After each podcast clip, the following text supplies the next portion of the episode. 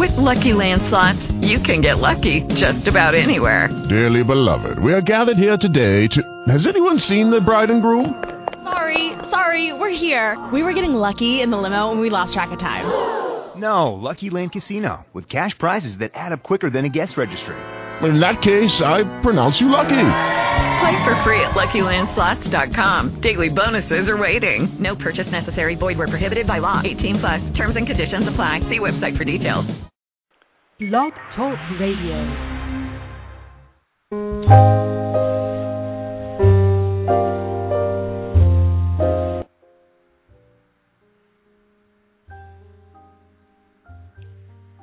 Good afternoon, and this is Patty Holstrand, and we're on live today in KWAD Radio. And we're really excited to have a couple of really uh, genuine, genuine guys who just love their animals. Says we have Hy Conrad and Jeff, and they are on live right now talking to us. Jeff Johnson. Jeff is, you know, he's. I have to have him tell you about everything he does because he's got a very large repertoire of information here. He's uh, been in advertising agencies for quite some time. And uh, hi, Conrad. Well, that's very interesting, Hyde. You know, I didn't even uh, check your bio before the show. I was sitting here reading and going, wow, I hadn't realized that you had worked on Monk. And of course, that's one of my favorite shows. So, with that, we're going to say hello. Soon as we get the music to stop, so.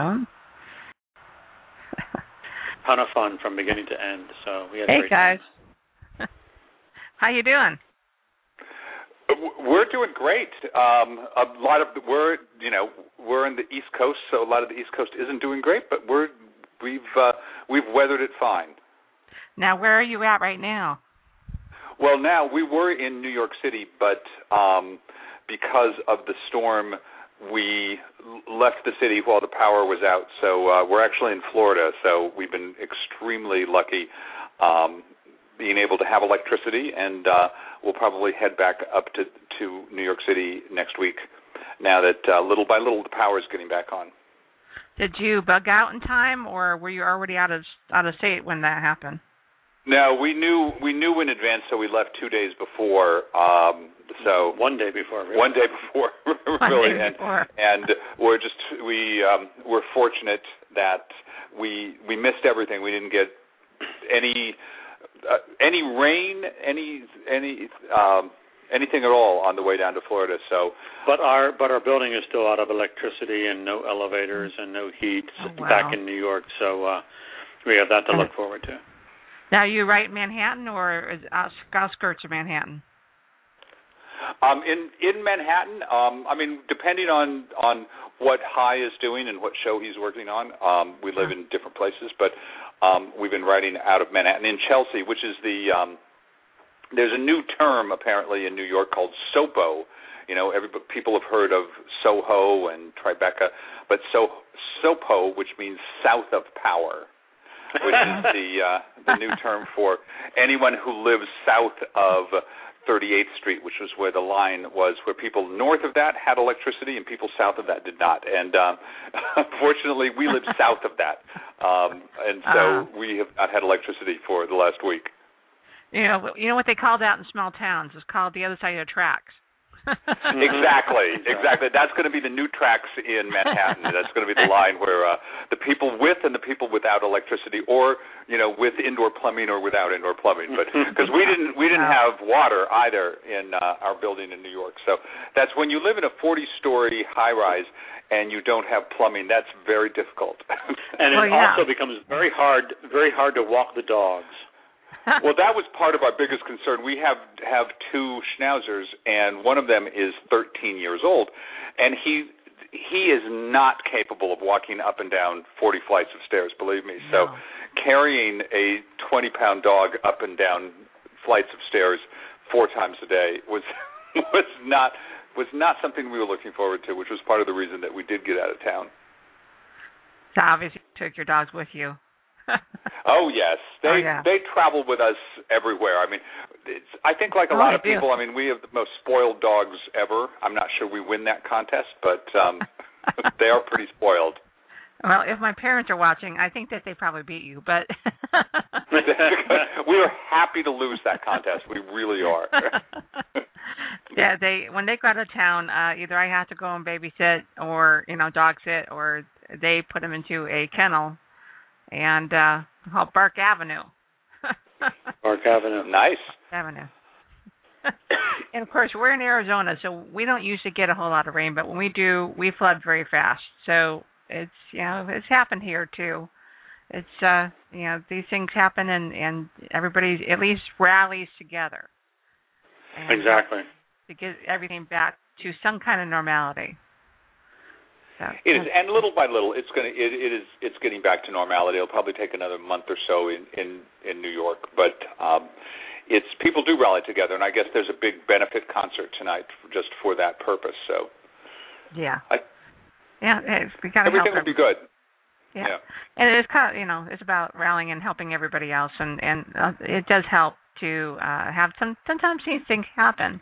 It it brings so many people together, and so it's really kind of a good thing in a way, because we realize that we're all connected, and that's the way it should right, be. and people get to meet their neighbors for the first time. Yeah. in some cases, yeah. So, uh, So- am I talking to Jeff right now? Actually, I'm Jeff, so it's sort of hard. We should probably introduce ourselves when we talk. But I'm Jeff, and And this is Hy. There probably is a difference in our voice, even though we've been together forever. I think our voices are still different. Yes, it is. yeah, it is. And, and Jeff, tell us a little bit about yourself first, and then we'll get into some things that Hy's into. Well, Hy- Hy is vastly the more interesting one, especially in terms of publishing, because Hy's been a writer his whole working life. Um, I've run advertising agencies most of my life, and writing for me has been a side career, but not really what my expertise is. And so I've been able to find things. I had a psychology book published last year, and Hy and I worked on this dog humor book this year. Um, so writing and publishing has been great fun for me. It it's not what I I do best, and I think in the process I've learned how hard it is to be a writer and how much tenacity it takes to be a writer. And Hy is actually much much better and um, more able to talk about that side of life than I am, since that's what he's done his entire life. He chose that very early. Yes, he definitely has. And Hy, tell us about yourself. We'll, we'll get together Well, and um, figure you guys out here.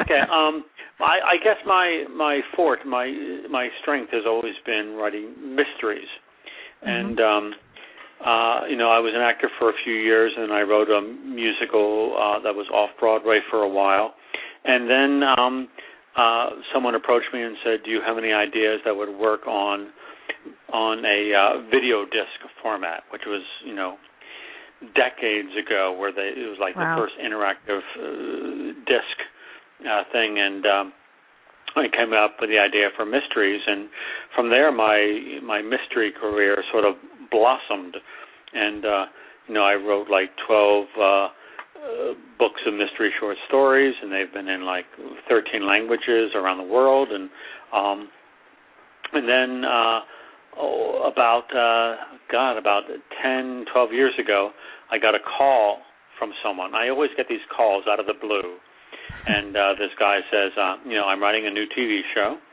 You know, I uh, I don't have any story ideas. I went to the bookstore and I found the books that you wrote, and uh, you're either going to come work for me or I'm going to steal your ideas. and uh, that that was Andy Breckman, and uh, he was the creator of the TV series Monk and uh we got together and we got along famously and you know from day one I was with the series for 8 years and then um went on to work on White Collar after that and you know have continued uh, publishing books and doing plays and uh managing to make a living as a writer. Now it says that you're you're a writer, but also a consulting producer for White Collar. Yes. Um, um, if you stay long enough in any business, you always wind up being a producer. Oh, that's you know, how that works. so with with with with Monk, I wound up being co-executive producer with with Andy, and um, um, you know, wound up being the executive producer of a webisode series called Little Monk, where we took Monk back to when he was 10 years old, and that was a lot of fun to do. And then uh, uh, uh, with White Collar, I came on as a consulting producer. Um, which means that you get to give a lot of opinions, but people are free to ignore you. And um, you know, did that did that for a while, and then they asked me to move to L.A. And I said no, I'm kind of happy on the East Coast. And uh, then I uh, left working for White Collar, and I've been uh, doing a few books since then, including this book. So, what made you two decide, hey, we want to write a book together, and it's going to be about dogs? Well, we've always had dogs, so that was a simple thing. And you know, we've always wanted to do a project together. You know, we've been doing creative things separately. And um well you you can tell the story, Jeffrey, about how we got the idea. Well, it's you know, I mean, I having uh worked in advertising for most of my life, um we we do tend to watch television now and then as much as I try to avoid it. We're sort of forced to to watch TV. And there was just one night, for some reason, it was commercial after commercial after commercial about things the banks don't want you to know, things the FBI doesn't want you to know, things you know the um, government doesn't want you to know, and it was r- bizarre. And I think Hy turned to me and he said, "Why doesn't somebody write a book about something really useful, like things your dog doesn't want you to know?" And he was joking, of course, but it just dawned on us at the same time that what a fun idea. And it really started with the title. And I think that's very rare in this business because both Hy and I, having written books before, usually the title changes about a million times as it goes up the ladder at a publishing company. Um, Mm-hmm. This was one title. We started with the title. Um, we um, put a blog together and um, Yes, started yeah. posting little daily entries of uh, things your dog doesn't want you to know. And I would say, I don't know, within three or four weeks um, from posting this blog, we had publishers and agents calling us about um, doing a book, which was what, of course, we really wanted was to do a book. So it wasn't. It wasn't a big surprise. Wasn't, a, but it w- came so fast that, um, and then we actually had to do it. And you know, it's very different um, when you're writing a blog post every now and then, and when the idea comes to you, uh, versus a publisher who says you need 115 stories by such and Uh-huh. such a date, which is what our publisher said. You have to have 115. I have no idea how they came up with that number, but it had to be 115. so um, that was when you know we sort of hunkered down and then started to write 115 stories, which um, and our publisher was great. Our publisher was absolutely phenomenal. So we were very, very happy to, to have found somebody good. Yeah, and it's a it's a great looking book. It's it's a very Yes, cute is. and uh um so we were very lucky. We had a great art director, uh Dean, who's a friend of Jeffrey's who came in and uh um you know made made the book look terrific. Now, of course, my question is, you have schnauzers, correct? We do. So, why is there not a schnauzer on your cover? well, we didn't want to be too selfish about it, Mm. um, to be honest. And we do have there is a schnauzer, one schnauzer in the book whose name is Charlie, who happens to be the name of one of our schnauzers.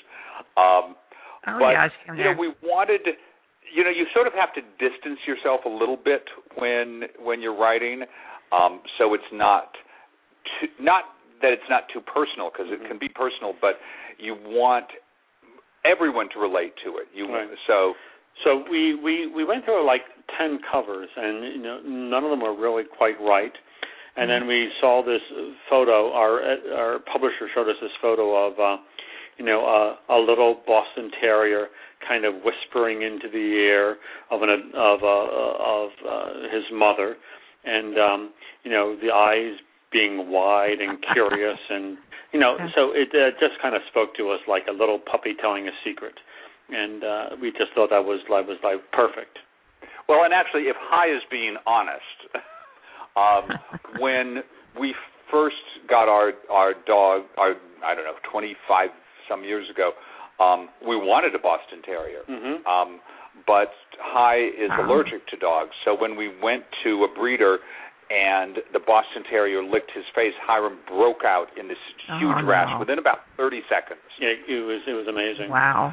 And then then we looked in. So then we thought we can't have a dog. Um, so we looked into it, and of course there are a couple of hypoallergenic dogs. Poodles are Sure. one, and Schnauzers are the My- oth- are one of My the mother, others. So my mother had the same issue. She could, she always got ringworm, so uh she couldn't. She got ringworm. Your yeah, mother. yeah. Wow. So I, so we couldn't have any dogs again that that that, that you know would cause her to cut out. You know, obviously have problems. So we had poodles growing up, and then she got schnauzers. Um, now she has a couple shih tzus. So it's it's got to always be you know dogs that are not gonna uh, you know obviously shed a lot. Um, Mhm. and so she has Exactly. problem. So I I didn't have a problem. Uh, but my my brother did with ringworm when he was so he'd go to other so houses. so get so. Patty, do do you have dogs? I don't have dogs. I got a cat. And uh, ah, the enemy. Cats for, yeah, they're the enemy. I know they're the enemy. But you know what? They got they got they got bigger secrets than dogs do. So oh, they have huge secrets. huge secrets. Yeah. well, and- dogs are much more transparent. Dogs, you know, they wear their hearts on their sleeve. That's true. That's true. Cats they had sleeve. Pretty much is kind of like you know, uh, we're second class class citizens compared to the cat. So, Mhm. and, and, you know, as as long as we know it, we're we're doing okay in the family. Okay. So, uh, Right. yeah, I know I know how it is with with cats. It's just that uh, I, you guys travel a lot, so you have to take your dogs with you. And That's true.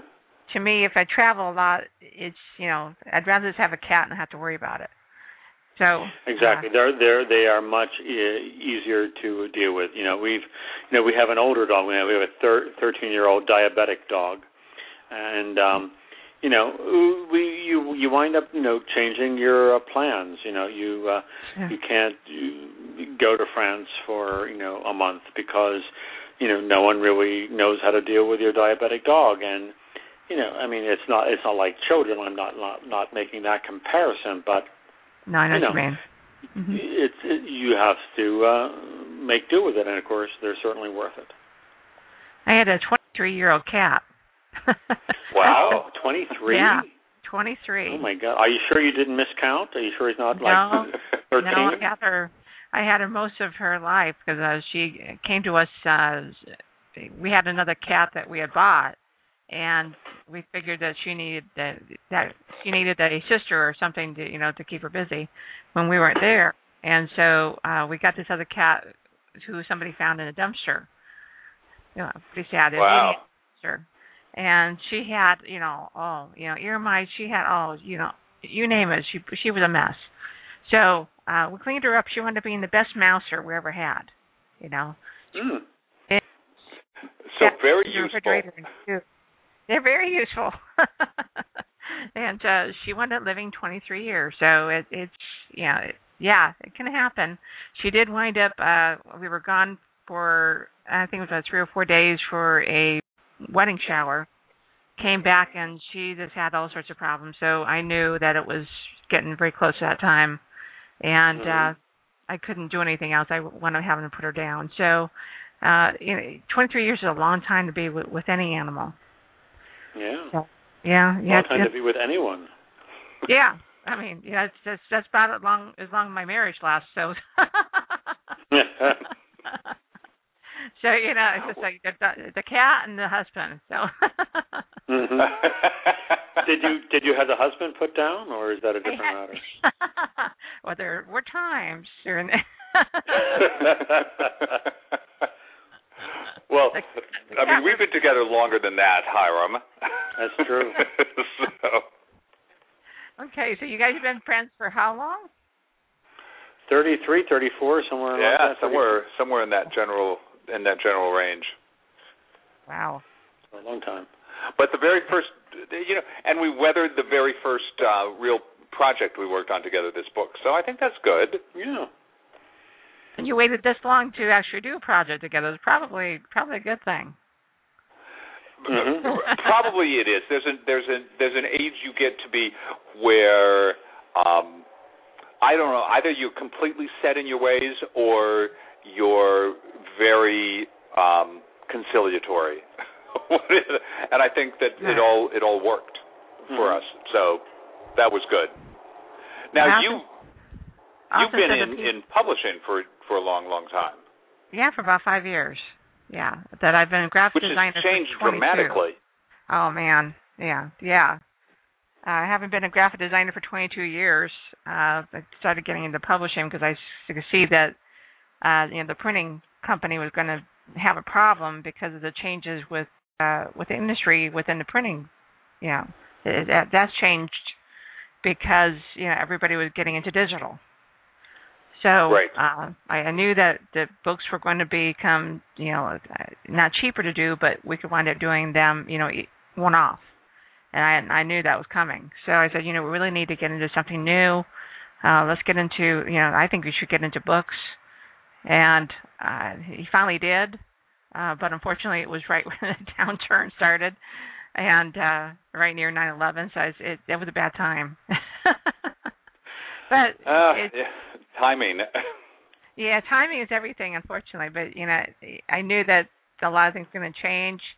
I've seen it where you know, even though I'm a publisher of a lot of different authors, and I have a, I have produced about 60 books. Um, I see that the publisher really is not important to have anymore, and I'm slowly but surely uh, working myself out of it, out of that part of the job. But and I'm turning and seeing where media really is important. And you know, shows like this, you know, more video, getting out in the community and actually physically talking to people is really what authors have to do. Yeah, I know. It to me, it's kind of un, unfortunate because, you know, in the in the old days, you know, and I go back to publishing, you know, quite a few years, you know, mm-hmm. there were all these gatekeepers.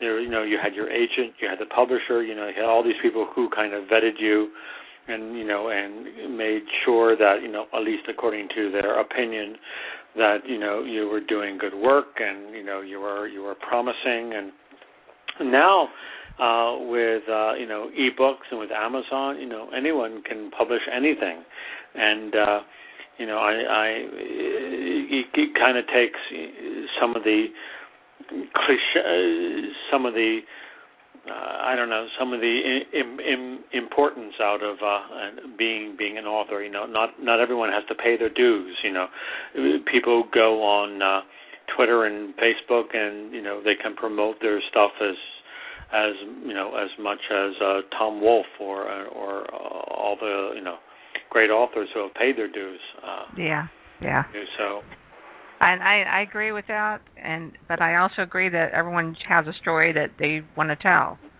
Uh, but unfortunately, not everybody should. you know, I, I I've- seen my share of really bad stuff come in front of me, and some people's like, you know, uh, how much time it would take me to actually fix this is going to be quite a quite a while. So you guys are gonna have to strap in and wait because that's Mhm. just you really want to want to get this into print, and you're going to need to you know take the time and learn the craft. And I I get on my authors all the time and say, look, if I'm if we're editing this, and you need to learn not to click the select all and approve all your changes that your editor is giving you because you've learned nothing. hmm You really got to oh, learn your exactly. craft. You have you have authors that do that. Oh yeah. And after six books, I said, you know what? I I don't think this is working because you're not learning anything. Uh, if I'm seeing the same mistakes that you're in your manuscript after six books, and you know, there's there's a problem here, and you need to you need to step back and say, it's just, you know, I think you're going to have to go on your own because this is not working. Uh, and I had yeah, to I do mean, that. yeah, I mean, people, you you you have to pay attention. You you you you have to read.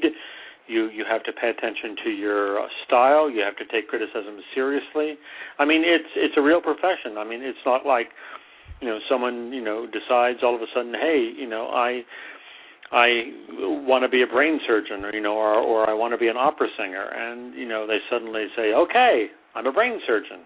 You know, right. it's exactly. it's not that simple. There there there is a craft, and to say that anyone can be a writer kind of belittles that craft. It kind of belittles all the hours that you and I have spent, you know, mm-hmm. making things work and finding, you know, where we're not good and finding where we are good and and improving ourselves. And um anyway, that's that's that's my pet bugaboo that everyone thinks that they're a writer and you know they haven't. If you if you put in the work and and you have the talent, then great. If you don't, then don't call yourself a writer. And and the thing is that I think that you could very well learn to become a writer if you really worked at it. But you know, Mhm. it's like it's like any job. You've got to come in and just do it. Like you said, become a brain surgeon. You can't just walk in and do that. You, you have to spend your years and your time to learn it. And I totally agree with you. Uh, yeah, I've I've been going to conventions where I've talked to writers for the last 20 years, and this is where I'm getting a lot of my marketing experience. Mhm. Um, you know, all the horror stories I've heard about you know working with pub- the big name publishers I have listened to for many many years, and I look at it and say, okay, there's some things that the big publishers are, have done right that small publishers and and individuals should be doing. And so these are things that I'm showing now, and and turning around saying, no, we're going to take these new books and we're going to put them through the gauntlet. That I think that we need to do this because this is what I'm seeing. Mhm. And- well, there there there used to be these great editors, you know, Maxwell Perkins, you know, the guys who um took, you know, Thomas Wolfe, the original Thomas Wolfe and um um uh and uh, Fitzgerald and um all those people and they they kind of were great editors and kind of schooled them along and you know it was a learning process and and uh it, it was it was a real profession and Yeah. you know everyone may have a story but not everyone's a writer Yeah, I've been getting into uh, a little bit more about Ernest Hemingway lately because I'm I'm trying to write. he was also a Maxwell. Perkins uh, protege Yeah, so you know he had a style. He he actually went out and experienced life. And I have some authors who think, well, you know, I'm going to write this book and I'm going to put it up on Amazon and then I'm going to sit back and wait for the money to come in. in Well, case, good luck. be- yeah, they're going to be waiting a long time because you know even Ernest Hemingway went out and actually was seen, you know, doing things. He went to events, he went and and experienced life. He went into No, the he, he was he was a big self self promoter he uh, Oh, yeah. he was always out Well, maybe we need to have a um, an author reality series like there is all you know the there's So You Think You Can Dance and there's American Idol. Maybe we need to have an author reality series just to take it down to the lowest common denominator possible. So you think you can write So you think you can write? exactly. You know, funny thing is that uh we I thought about this about four years ago with my partner. He said, you know, we should do something like this, and and of course is is like, well, that's one great idea that's never going to happen. Uh, but I can imagine certain authors, you know, big name authors, you know, being on the panel, and Mm. and just ripping these people just like the you know these uh, reality shows do. Uh, you know, the, the dancing shows and the singing shows and all this saying you think you're actually an author. I mean, look at look at what you did with grammar. here. Mhm. Exactly. and, So- just totally rip them. So yeah, it would be it would be interesting. I'm not sure whether or not anybody would watch it. no. So Patty, um, you got a copy of our book, right? So you have a copy of Things Your Dog Doesn't Want You to Know. no, You don't have a copy? no, I Oh, don't. we'll have, have to send you one now. It it looks because it looks good in print. it does look good. Print. It really does look good Yeah. in print, and and that's one reason I said, well, this is an interesting uh, story idea, and I said, you know, I think this one would go really well on the radio. You know, to be able to talk to these guys, and and I know my parents just absolutely love dogs, and I know they're listening right now. Hi, and and I because I specifically told them that you guys were going to be on tonight, so uh, that way they could hear all about your things about your stories. Now, they're looking forward to hearing more about what's in your book. All right, well, great. I mean, we the uh, there are uh, how many stories do we have? Jeffrey? 115. 115 stories, and um, uh, they're of 11 different dogs. And you know, so we chose large dogs, small dogs, you know, spoiled dogs, you know, dumb dogs, and um, you know, we we gave each one a name and a breed, and um, just had a lot of fun with them. We have Axelrod, who's a yellow lab, who is perhaps the world's dumbest dog and um, you know he's always amazed by everything. You know, elevators are a total mystery to him. Rain and sprinklers is like rain from two different directions, and he's amazed by that. And then we have Tinkerbell, who's a little Chihuahua who basically lives in a purse. Oh, she wow. lives in a Gucci purse, and you know she's so she's all into name brands and um, very very spoiled. we have Orson, who is a bulldog who um, thinks about nothing but food. His total life is about food. And uh, so every story that he tells, and he tells like 11 stories, you know, somehow they all wind up getting back to food. And, um, you know, so we just had a great time with our 11 dogs. We have, uh, you know, Gabby, our little teenage girl who's just discovering boys. She's just gone through her first heat.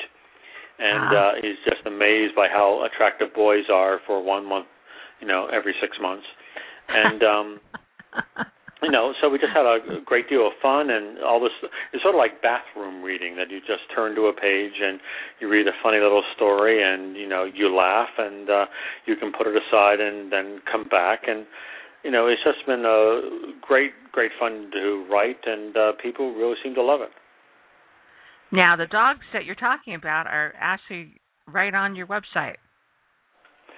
Yes, all, um, on thingsyourdog.com we have Yeah. photos of the 11 dogs and little bios of, of all of them and some sample stories. And if people want to write in questions, and we get quite a few questions about their own dog's behavior, if your dog you think is funny or quirky or odd or or even just normal, if you have a question um, we'll try to write a funny answer back to you about your dog. It's sort of an advice column for dogs.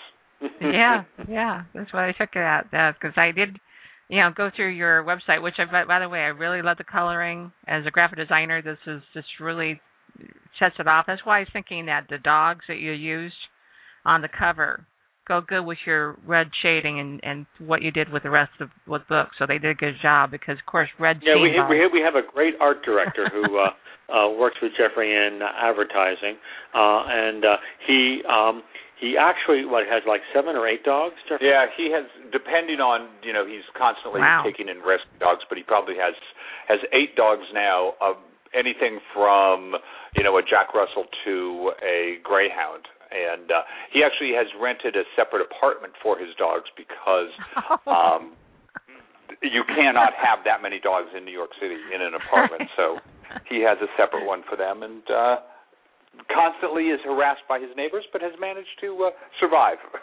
wow, and and So he considering was how the art much director. and He did is a there, really, really great job. The book is really beautiful. so he definitely got into your stories. Obviously, he was Right, we worked with him from the very beginning, and you know he contributed story ideas as well, and and you know with 115 we were we were anxious to hear all the story ideas we could, but um, most of them um, actually Hiram and I thought of ourselves, and I think there's we took the 11 dogs and tried to um, build a personality for each of the 11 over the course of the book. So you can jump in at any point and read chapter 82 if you want to, but um, going from beginning to end, there is a storyline to each of the dogs. well, and that's One of our one of our dogs why you have a is publisher.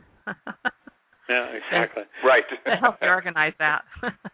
hmm It, it very much did, actually. You know, and and that's what's you know, it's great to have a good editor who can take a step back and say, um, this is what works and this is what doesn't work. And you know, in your heart, you know that um, you know your editor is right. Obviously, you know you whine at first because it means additional work, but um, that's what a great editor does. So Yeah. you know, Yeah. we were very lucky. Yeah.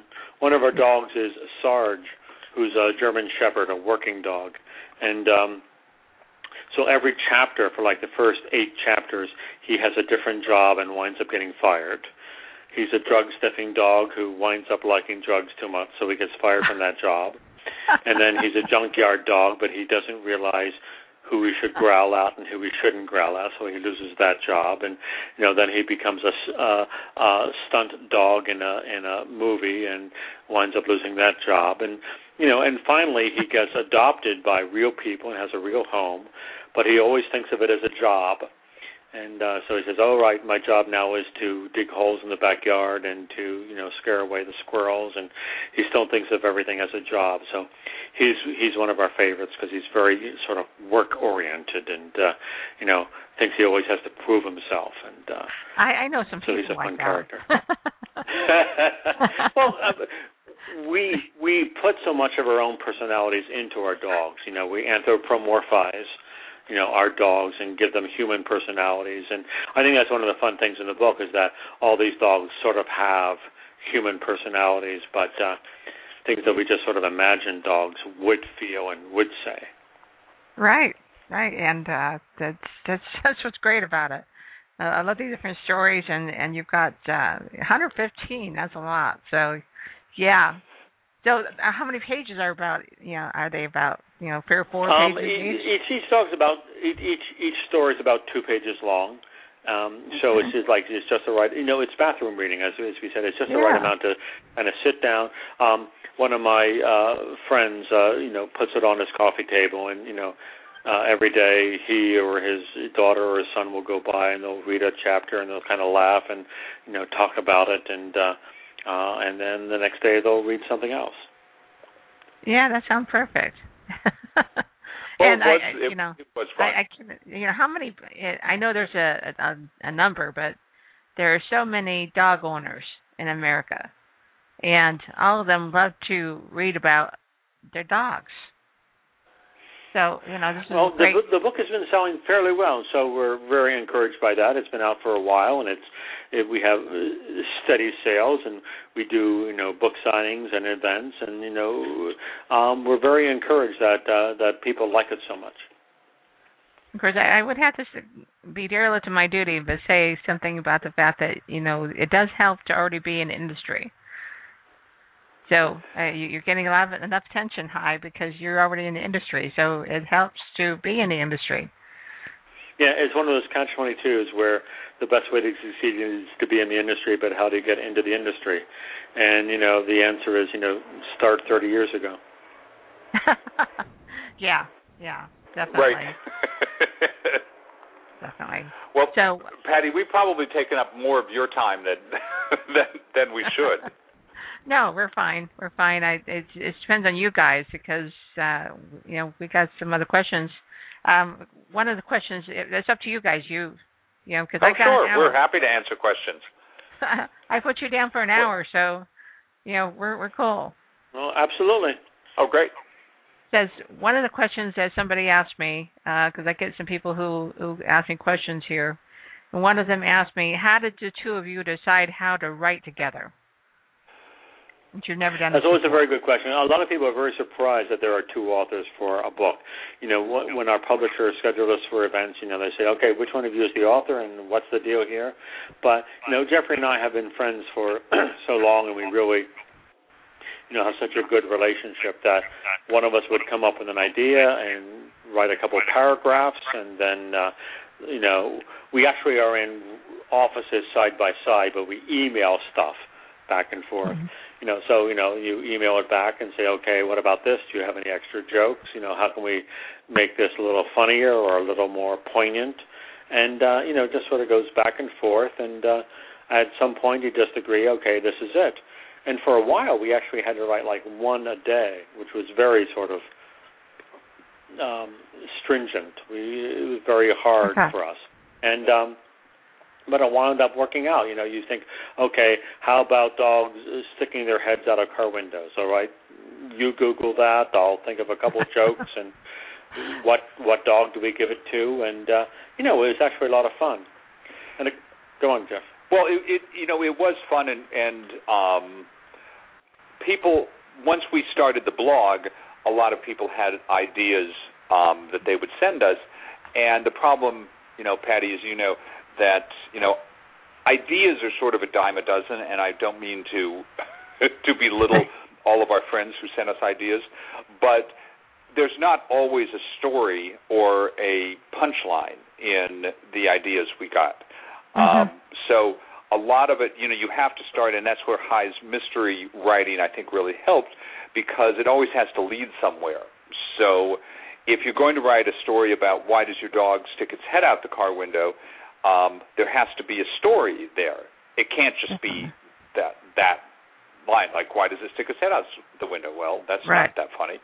Um, so you know that's where you know working backwards and forwards and figuring out how the story what's what's the story that you're going to talk about and what's the question you're going to talk about then what is the sort of plot of the little mini story and what's the punchline and working back from that so we rejected a lot of of our own ideas as well as ideas that people presented to us um, because there wasn't really there wasn't a punchline there there wasn't anything funny know, so we did. We had the idea of okay, what about a dog in a kennel?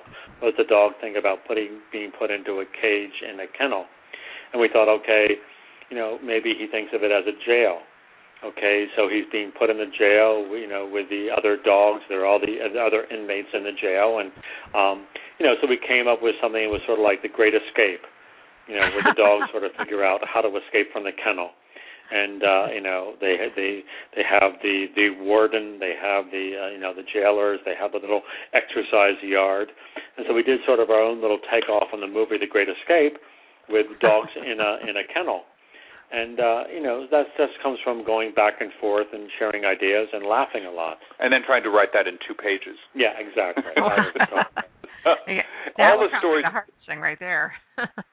well it all became you know and that's where you know the um you know our editor was great because you know initially we thought that all the stories would be different lengths. I mean some might be one page some might be five pages you know some um might you know be even longer than that. Um but you know the editor in crafting a book understood that if they're the same length if you have um if in this particular format if you're dealing with right page left page and how it all looks you know when it's art directed Mhm. it just all came out much better and it sounded weird to us at first that why would they have to be the same length um but it all made sense when the book was actually all put together oh yeah, which is what a publisher knows.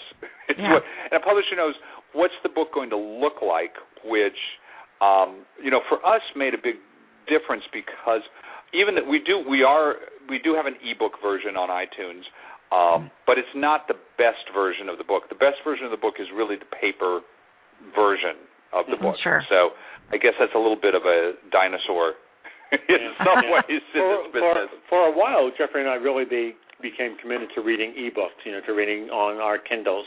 And then, in like like a year or so ago, we just decided, you know, to go back to uh, uh, hard copies, go back to paper copies. You know, to, to me, it's just uh, much more interesting to hold a book in your hands. And uh, uh, anyway, our, our our book is very much sort of a thing that you pick up and give as a gift and lend to someone. And uh, Oh, definitely. uh, I guess we're just old fashioned.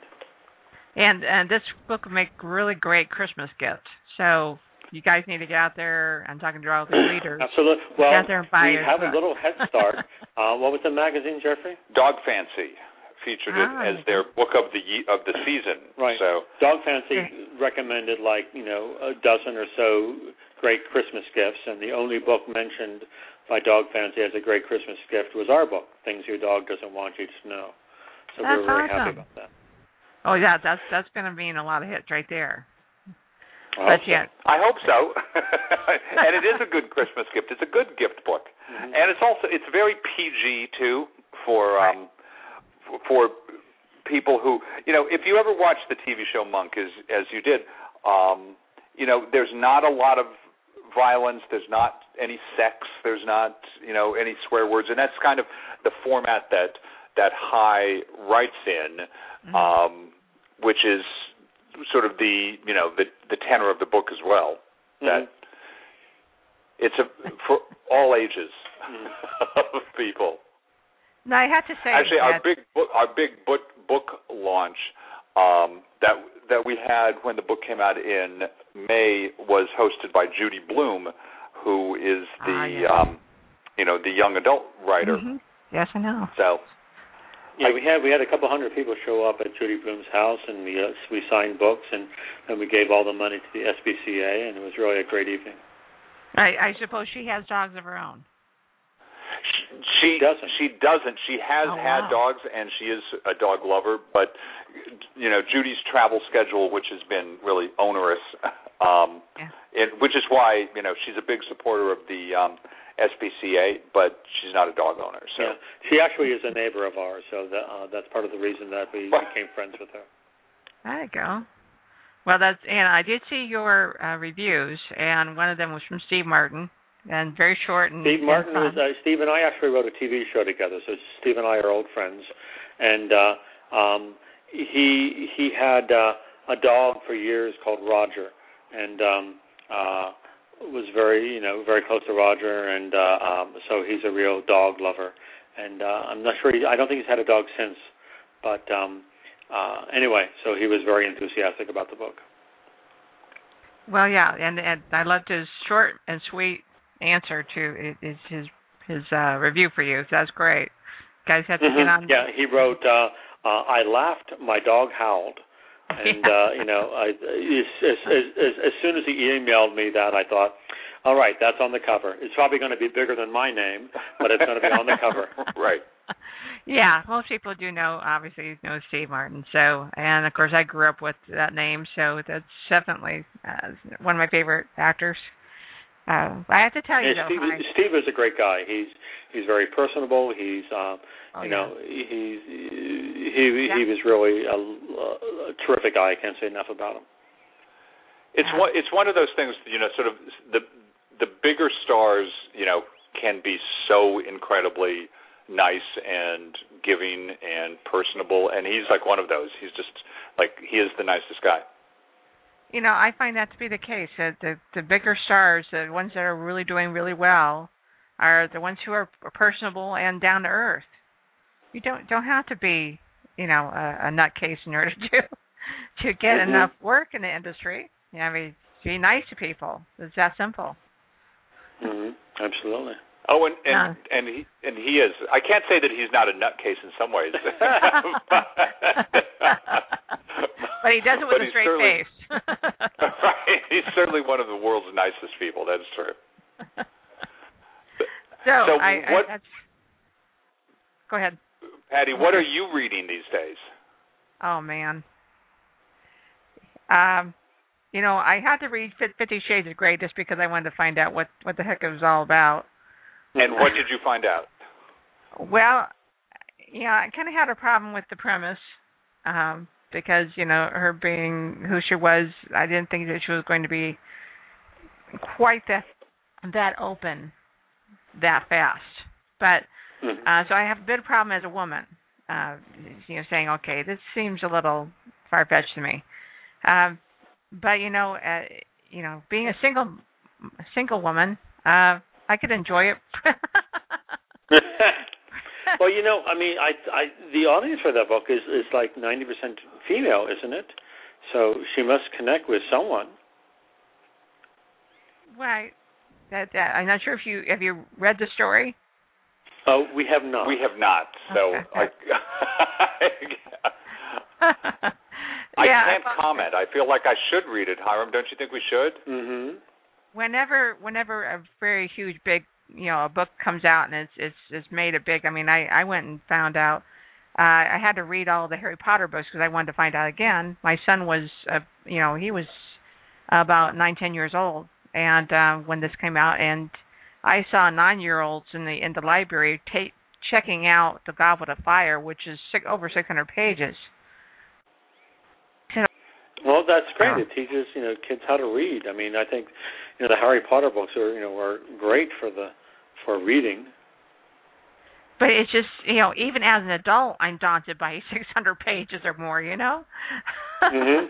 because it's it just because there's a lot of time involved of reading something that large. Yeah, So, yeah. Well, yeah. Think what think what it's like to write something that large. You know, I'm Yeah. under. I'm. I, I actually have two booklet deadlines right ahead of me, and uh, you know, I have to turn out. I, I just signed a contract like last week to write a book, and it's due by January 15th. And I just can't imagine. It's like taking no days off and like writing 1,500 words a day. It was sort of crazy. Well, you should talk about your new books, Hiram. Okay. Yes, yes, of course we will.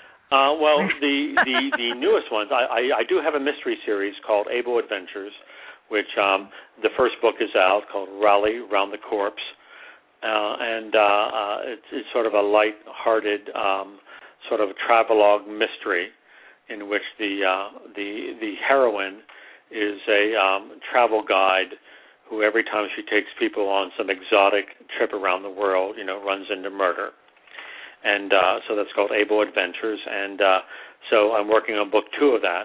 But I just got a contract uh, a week or so ago to write the Monk uh, books, and of course Oh, wow. I'm very, very familiar with Monk. And um, when we first started writing the TV series, um, uh, Penguin Books approached us about writing Monk novels. hmm And at that time, I was, uh, you know, very busy writing the TV show, and so I turned it down. And some other very talented writer, Lee Goldberg, uh, took over, and uh, he wrote 15 monk novels in hardback and uh, and uh, paperback, and they sold very well. And then uh, uh, Lee is leaving the franchise to uh, work on something else. He's actually working with Janet Evanovich on some new books. And uh, um, so uh, Penguin called me up and said, "Do you want to write some monk books?" And I said, uh, "Sure, that sounds like fun." And they said, "Okay, the first one is due in two and a half months." Wow. So You know, yeah, um, on this collaboration issue, the the fact that you're doing Monk now, based on a television series, uh, they did that, or, or I'm not sure if they did it before or after. I would have to look this up. Maybe you know. Uh, they did this with Castle with the Nikki Heat books. Hmm. And Interesting. So the TV show Castle's Yeah. been made Yeah. novelized. Yeah. Yeah. Um, uh, I don't think that's an uncommon thing. I mean, you know, obviously um, they did a whole bunch of you know Star Wars and Star Trek books, and uh, um, Lee Goldberg um, did uh, Diagnosis Murder. He did books based on the uh, TV series Diagnosis Murder, and uh, they sold very well. And it's funny because you know Monk's been over for for what, three or four three four years now, and uh, you know his novels are still selling. So you know Monk is still alive, which is you know very gratifying to someone who was there from the very beginning. well, they do have on uh, a lot of different stations, so still being seen. It's Still being seen. Exactly. Difference. Um, let's. Can I can I ask a question? Uh, I have heard recently about the Penguin and the Random House uh, merger. Hmm Have you heard anything I don't know very that? much about that personally. I mean, there are all these at at every publisher. There are all these little fiefdoms where every editor is in charge of his own little world, Yeah. And um, and uh, you know, so as far as I know, you know, everything's you know hunky dory, and projects are still going ahead, and uh, um, of course, it's a little hard, a little harder to communicate with uh, your publisher in New York if they are without power but um yeah. you know as far as Yeah. i know everything is uh still as normal And it was interesting well, on this the one. past week, the, the electricity has been sort of a bigger issue than the merger. Right, right. exactly Because as that came out um, br- just before the storm hit, yeah. And so you know, Mhm. the, but I had to say that a lot of people are talking about it, including myself. Put it, I put it on Facebook and said, "Hey, what is you know?" Uh, the issue is that they were saying on the, on the article that they're trying to get some kind of uh, leverage with Amazon. hmm Um, but the problem is that you know the two companies together, uh, their assets only in, you know, go to four billion, where uh, Amazon's forty six billion. yeah i'm not sure about the the the relative wealth of uh you know online uh entities you know it's you know whether it's um you know facebook or uh amazon i mean you know the values seem all out of whack you know because you Mhm. know amazon gives you free shipping and they cut prices and you know, you're wondering actually how much profit they're uh, they're making in the whole thing. Of course, they they really affect publishing. You know, every from from the cost analysis and from the authors, you know, availability. You know, they really affect everything. They're a very powerful force. But you know, uh, how profitable they are, you know, uh, that's something I can't answer. Well, there, there's reason why they're profitable is because they they know how to make money on the back end. So, uh, you know, that's unfortunately, you know, I, a small publisher, being a small publisher myself, you know, uh, at first we we fought, you know, the status quo, fought, you know, being in in in their sandbox, but you know, really, you can't uh, you can't survive uh, nowadays without being in your sandbox. hmm So that's how big they've gotten. And you know, when I started this, I said we, you can't even be an author unless you're in Amazon because a reader doesn't even consider you an author unless you are on Amazon. hmm And But there are like two million authors in Amazon. I know. I said, I said, well, how did that work? There's so many books in there. There's so many authors. How could that even be valid? Hmm And it's not. But the problem is that there's still that perceived value to the reader that Mm. you're not that you must made it as an author because you're on Amazon. well, and we and we we found out when we were posting on various blogs that some blogs will not take you if you're not sold in Amazon, and that for us was not an issue because we're sold everywhere. But I was surprised that that was a deciding factor for Wow. a lot of people wow. that you, you Okay. had to be on Amazon. So yeah. you know, I guess we were we were lucky that, that you know that we didn't have any problem in in doing that. But um, I know it's unfortunately you know it's this monolith that um, whereas you know in the early days you might have trusted the um, the publisher whether it was Random House or Penguin or any of the other big publishers. Um, you know, there's no you, you don't trust Amazon. Amazon does not have any literary control over anything it publishes. So I'm not sure what it means um, to be on Yeah. Amazon, to tell you the truth. Right. Exactly. I mean, and if any, if, you know, they'll take anybody's money. you know. They will. Uh, and when when I was, um, you know, in in my advertising days, which I guess I'm still in my advertising days, but um, there was a woman worked for me some years ago, um, Phyllis Wagner, whose first husband, Phyllis was much older than me. I should make that clear. At this point, Phyllis's first husband was Bennett Cerf, who was the founder of Random House, Oh. and Phyllis. Um, who recently passed away. She was in her 90s when she when she died. Um, Phyllis's first job was to develop the children's book division at Random House, Uh-huh. and her f- very first author was Theodore Geisel, who of course wrote under the name Dr. Seuss. And you know, Phyllis just had wonderful stories about the Algonquin Roundtable and the authors and the New Yorker and Random House and all of you know and I always I mean that was a whole world of literary greatness you know from Edna Ferber to you know Kaufman and Hart um, that I don't know where that will exist again in the future hmm Yeah. because Yeah. it's hard for it to exist in a on Amazon Yeah. you know you, you sort of need a place for that Yeah. and i don't maybe you you know i don't know where it will be but that um you know that confluence of those incredible authors and those incredible writers um in i guess mostly the 30s in the 1930s um i don't know where when it will happen again and i think it i'm sure it will i mean these things don't go away Well, sure. forever we, but i don't know go, what it will be Go, you know, we go through cycles with everything. Uh, hmm By, by the way, among the the greats that you didn't mention was Nora Ephron, which we just lost recently. I happen of to course I- incredible I love, writer I, I I love all her writing, and uh, you know, from her screenplays to her short stories and her books.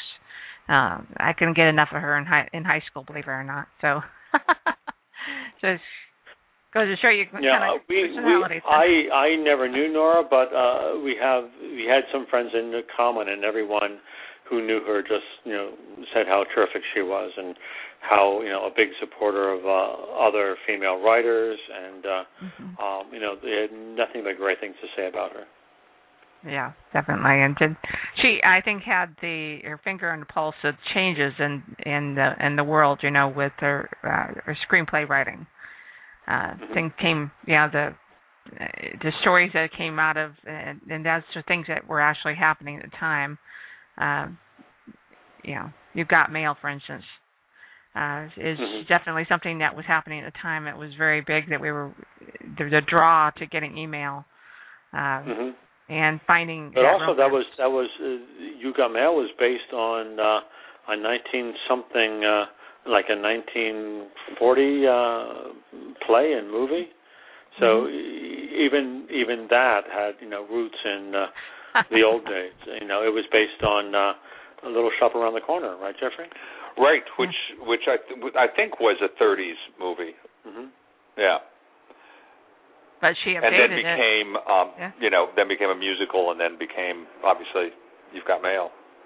But She and she did a great job. I thought that's of really uh, updating an older story, which is really uh, kind of what it's about. You, you update some stories and and make it new, make it fresh. Yeah. so did you read I Hate My Neck? that one I I'm afraid. I'm afraid to read that because you know, not being a, a woman, I'm afraid that I will like relate too much to it. When- when, when I was in high school, I did a because I was in extemporaneous speaking and was actually in speech and debate, and I did a Nora Ephron uh, uh, skit.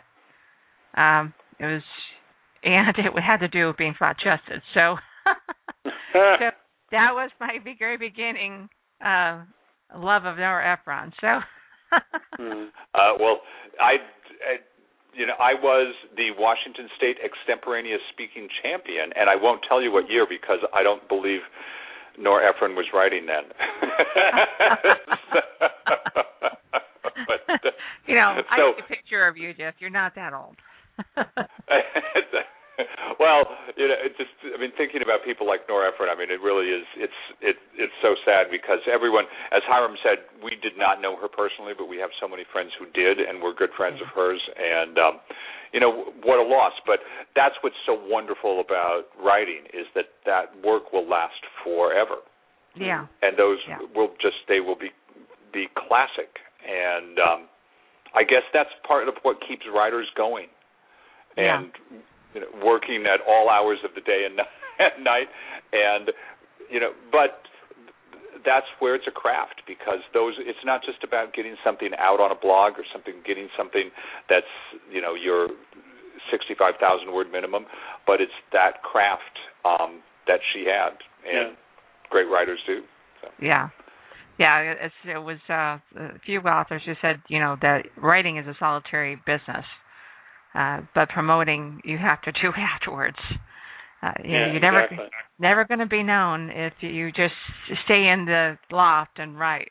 That's just not well, unless it's for television, true. of course. Television in hindsight was easier, wasn't it, Hy? Oh yeah, you had a lot of people. I mean, once your show got picked up, you had you know hundreds of people working with you. You know, you had set designers and directors and publicity people, and you know you had this whole industry at your back. So you know it was relatively easy. So so what? anyway, it was great talking what's- to you, Patty. What's, what's coming up for you, Jeff? I mean, you didn't say anything about what you're doing. I know that Hy's got a lot of things going, and that's great. What's what's Well, new for I- you? for, for me, it's it's it's writing thirty second spots at a time. Well, Jeffrey uh, Jeffrey runs an advertising agency. Which uh, did you get your power back yet, Jeffrey? We did. We just got our electricity back today, so um, I'm heading back to New York City on Monday to um, um, work on a whole a whole bunch of different ads. We do Corona and Porsche and Hilton and Burlington Coat Factory. So um, that's Ah. so I I work in shorter snippets than than uh, novels. But now, these, but that's are these be going to be doing. are these going to be commercials that are for the holidays?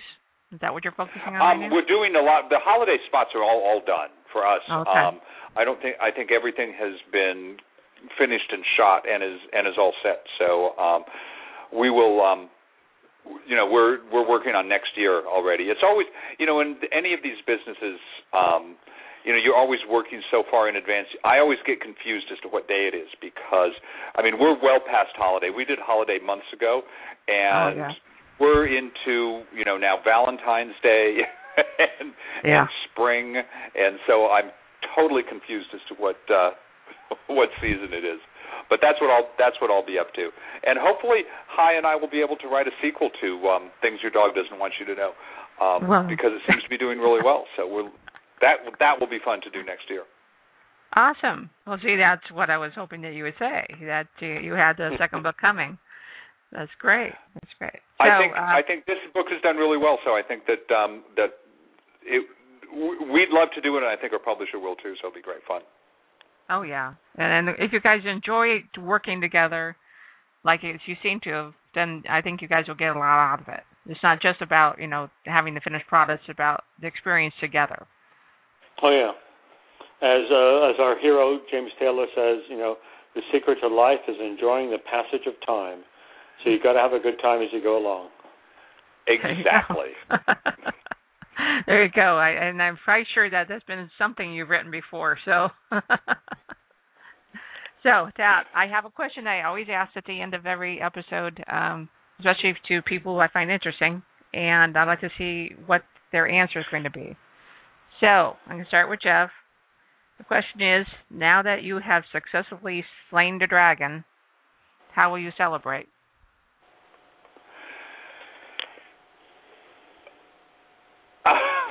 you know, I would like to say that the I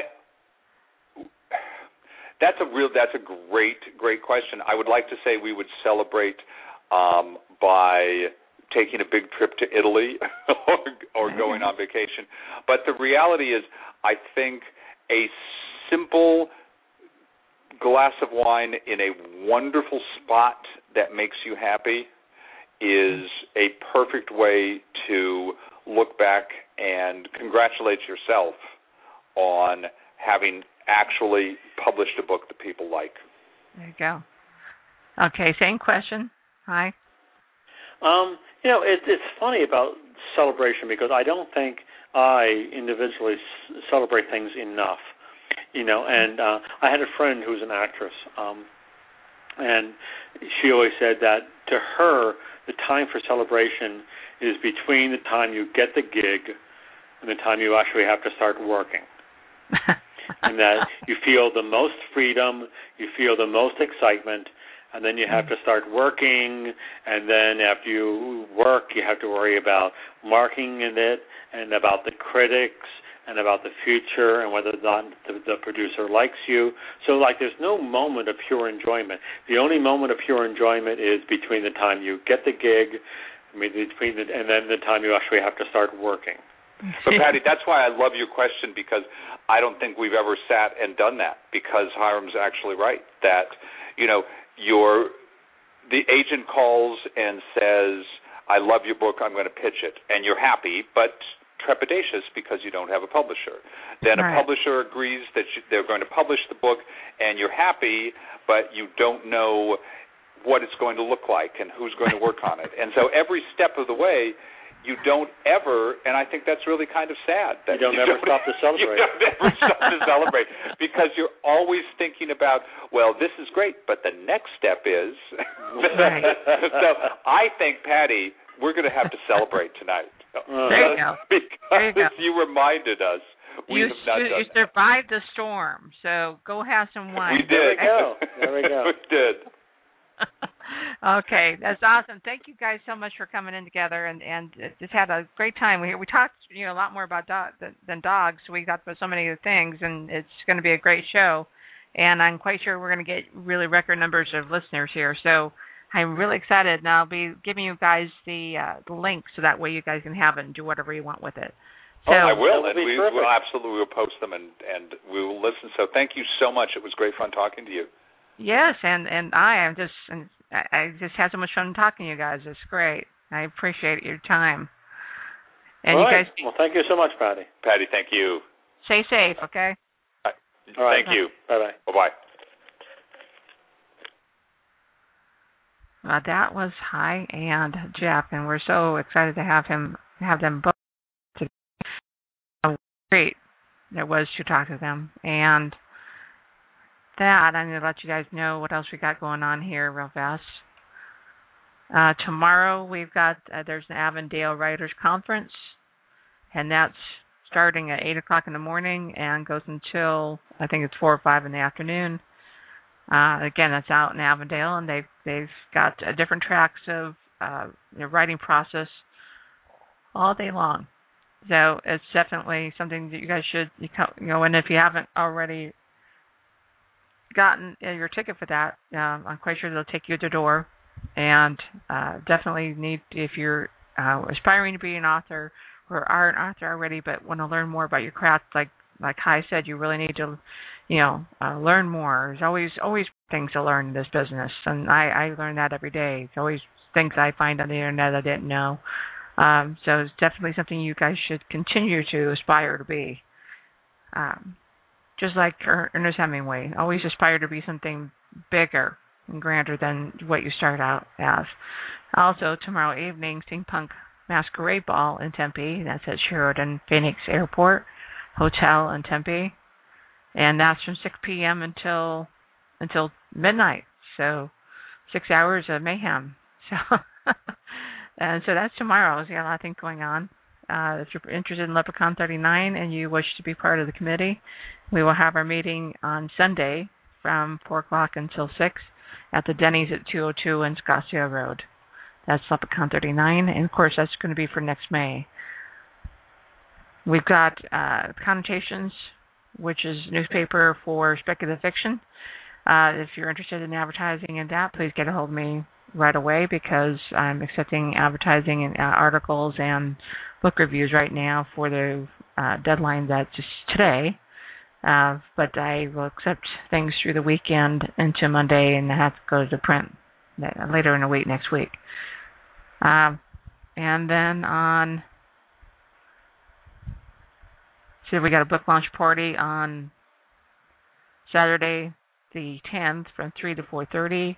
That's the IHOP restaurant on Power Road in Mesa, and that is for Norm Jones and his brand new book of Apocalypse Survival Guide, Charting New Bible Prophecy.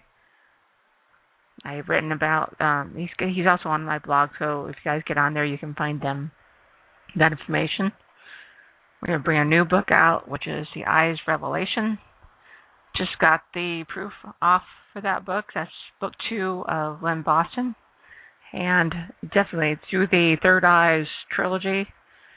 And so you guys should check out on online find out uh, more about that book because it's already up on uh, Amazon for Kindle and we're getting the print book done right now. Uh, next Friday, we have Mesa Second Friday, which is Steampunk Street. In other words, steampunk oriented. So we got two weekends in a row with steampunk. What's up with that? Of course, steampunk, for those who don't know, is historical turn of the century type of fiction, uh, where you have gadgets and and like you know, time travel and things, you know, storylines in that in, in that time period. Uh, Western also goes with that. You can put a little bit of Western with your steampunk and and definitely have some fun. Uh, on next weekend, the 9th through the 11th, is TusCon 39 down in Tucson. And of course, that's uh, science fiction, fantasy, horror, and obviously fiction, speculative fiction. Uh, a lot of good stuff going on next few weekends, and of course, we've also got the uh, Big Dream, the Dream Big Book Seminar in Surprise, Arizona, and that's going to be the Comfort Inn Suites. That's November 17th from 8:30 until 5. That's an all-day uh, getting to down to the roots of ebook, how to construct one, uh, taking your manuscript to ebook, and by the end of the day, you should have that already uh, set to go. You learn from someone who's already done this and has done it on a budget of under $350. This includes editing and everything. So he'll teach you how he did that and um, how to make that happen for you. And then uh, I take over in the late afternoon and take the, the book that you have done now and talk about marketing that book, which is something that a lot of authors just don't get a handle of. So, uh, definitely a lot of great things going on in November, and of course, this is right before the holiday, and you guys got to strap on because this holiday is going to be crazy. So, with that, I'm going to say good night, and it's just KWAD Radio. And this is Patty Holstrand signing off.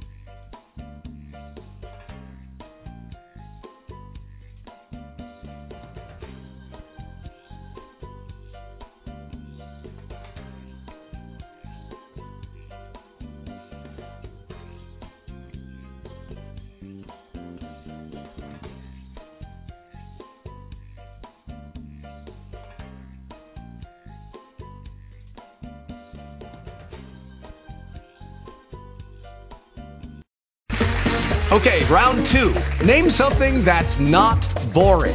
A laundry? Ooh, a book club. Computer solitaire, huh? Ah, oh, sorry, we were looking for Chumba Casino.